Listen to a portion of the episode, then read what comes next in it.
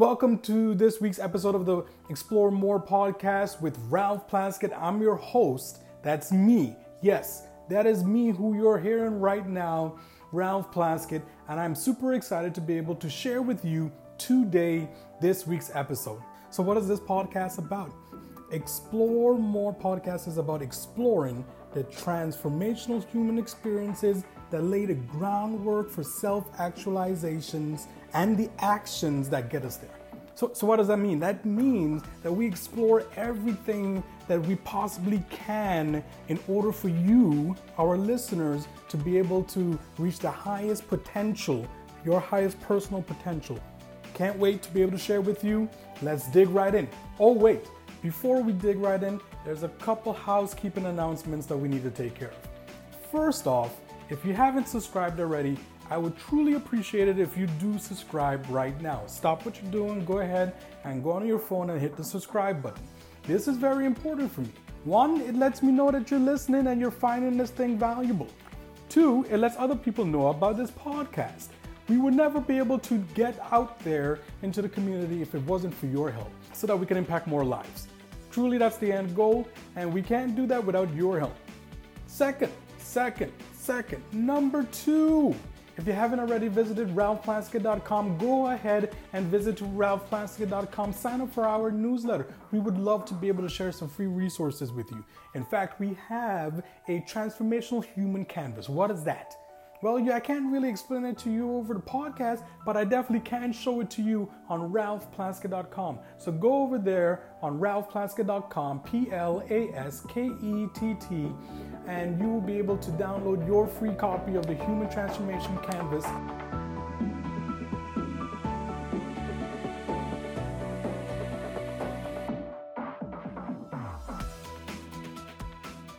Stories are amazing. They're absolutely fantastic. We, as humans, we just can't get enough of them.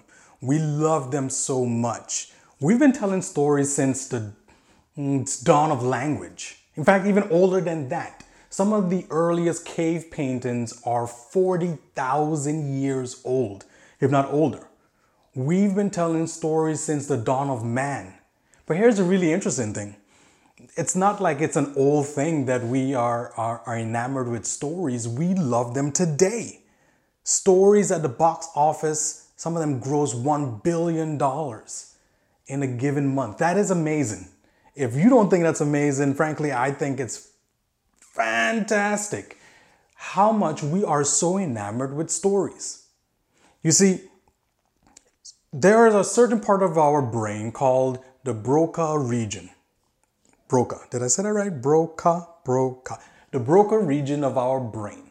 See, when we say very factual statements, such as uh, the lady sang a beautiful song, uh, that's the region of the brain that lights up, right? It's okay, it's a beautiful song, it doesn't give us any intrigue.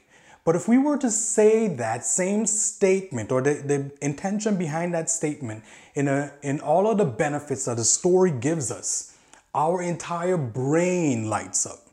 So, for instance, if we were to say that the lady who sang in a velvety voice sang like she had a choir of angels behind her.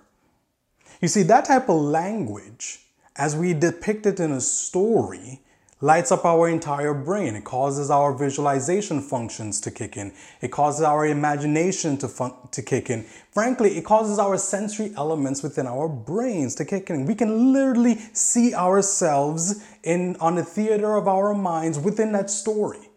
We can hear the lady. We can smell what's in the air. We can taste the meal that we just had before she began singing. We can involve ourselves in the story. And that is exactly why stories are so powerful. They move us. You see, stories give us the ability to really deliver emotion. Stories give us the ability to pass on ideas and connect with people far greater than factual statements. Stories allow for cultural identity and traditions to be passed on well beyond the persons who've created them. You see, stories are so amazing. And the question is what story are you telling yourself? So we all walk around with a narrative. In fact, we walk around with two narratives. We walk around with a major narrative and a minor narrative. See, our major narrative, this is this is the one I like. The major narrative is the story that we tell about ourselves. It's who we are. It's the identity that we hold. It's the value system that we believe in. It is the the all of the hope, the dreams that we have of our lives, our career, our family. This is our major narrative. The minor narrative, on the other hand, it's a little bit more defeating. It's the one that speaks to the demoralizing statements that you had as a child. It's the one that says you will never become anything. It is the one that speaks to your fears and your doubts. This is the minor narrative. See, but the minor doesn't always stay the minor and the major. It doesn't always stay the major. They interchange. And when the minor narrative, the one that is demoralizing and defeating, becomes the major, we have a serious problem. So let's take this for an example. We have two people. They are presenting at a major conference. Let's say there's 500 people at this conference. So the morning of this conference, they both wake up and their palms are sweaty. Their heart is racing. They feel even a little bit lightheaded. See, these are all signs of fear and anxiety. These are the physiological effects of fear and anxiety for so many people.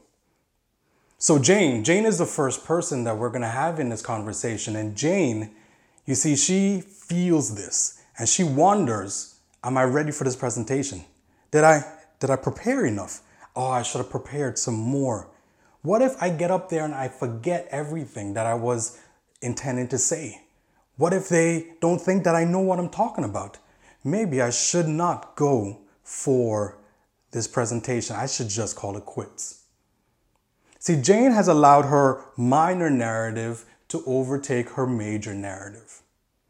Now, Susan, on the other hand, she has a different response. Susan's palms are sweaty, her heart is racing.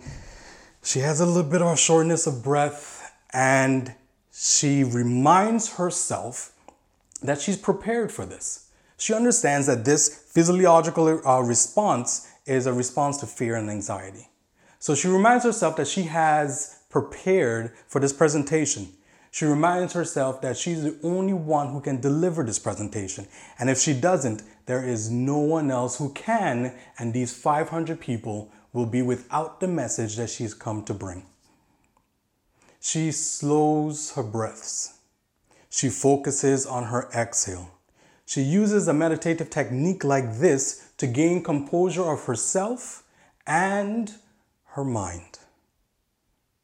She recenters and realizes that what she was going through was simply the anxiety and the excitement of the presentation. Who do you believe had a better presentation?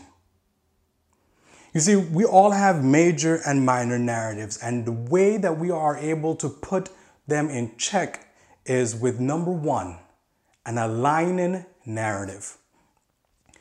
We need to all have an aligning narrative, aligning narrative that we can author.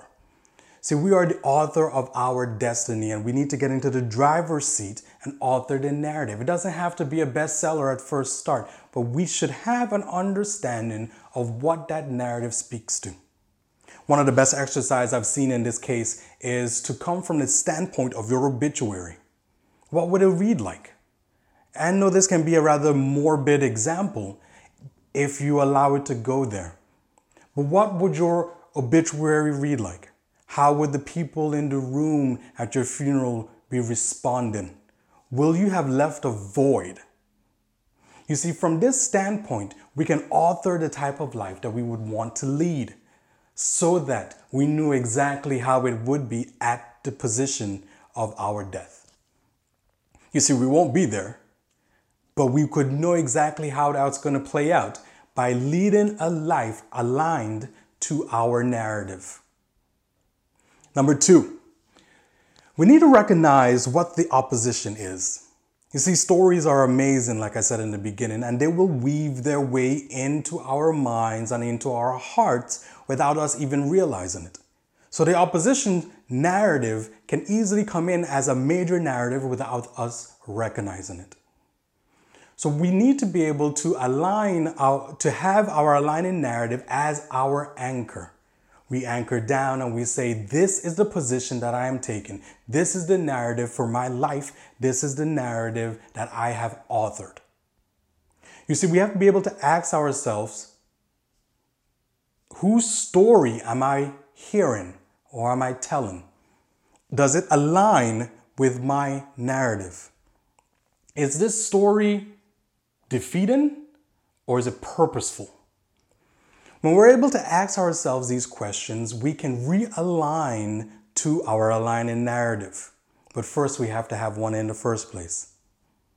So, number one, have an aligning narrative. Number two, understand opposition's uh, story so that we can align back to our narrative and stay grounded. And number three, we must have a support system. We can't do this alone. You see, no matter how you construct your support system, if it's friends and family, coaches and mentors, or if it's YouTube channels and magazines that empower you and make you feel good and grounded in your position, no matter how you construct your support system, they must do three things. Obviously, it must be supportive. Number two, it must be accountable. And number three, it must be challenging. It must move you and challenge you forward. You see, stories are amazing, and we have the ability to write our own story. We have the ability to get into the driver's seat and drive and author a story that we can be proud of. Author a story that moves us and other people forward so that we can accomplish the very goals that we have set out to be.